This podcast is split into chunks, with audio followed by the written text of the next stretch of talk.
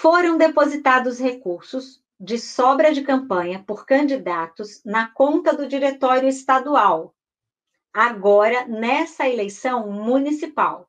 Na verdade, professora, trocaram as contas.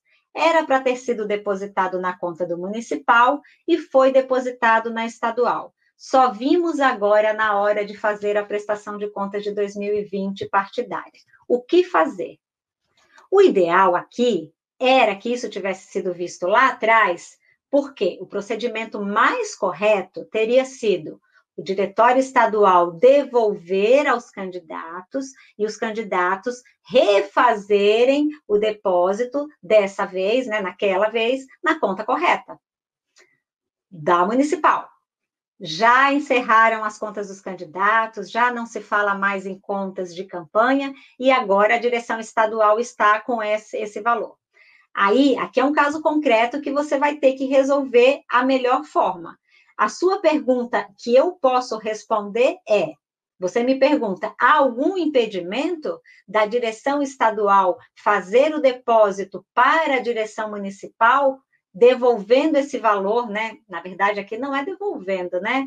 É transferindo para eles, né? Porque devolve quando vem de lá, não veio da, da municipal, veio dos candidatos, né? Essas sobras vieram dos candidatos documenta, faz nota explicativa, junta todas as documentações que você tiver das transferências desses candidatos, e aí faz uma nota explicativa nas duas direções, tanto na direção municipal que está recebendo esse recurso da estadual, quanto na direção estadual que está repassando para a municipal, se vocês decidirem fazer isso, tá? Eu não posso orientar em casos concretos, mas a sua pergunta foi: há impedimento quanto a isso? Não, não há nenhum impedimento. A minha recomendação é que, se você for fazer, documente com notas explicativas, porque vai ser difícil para o meu colega analista que pegar essas contas e entender por que, que esse dinheiro está vindo da estadual, que era sobra de campanha,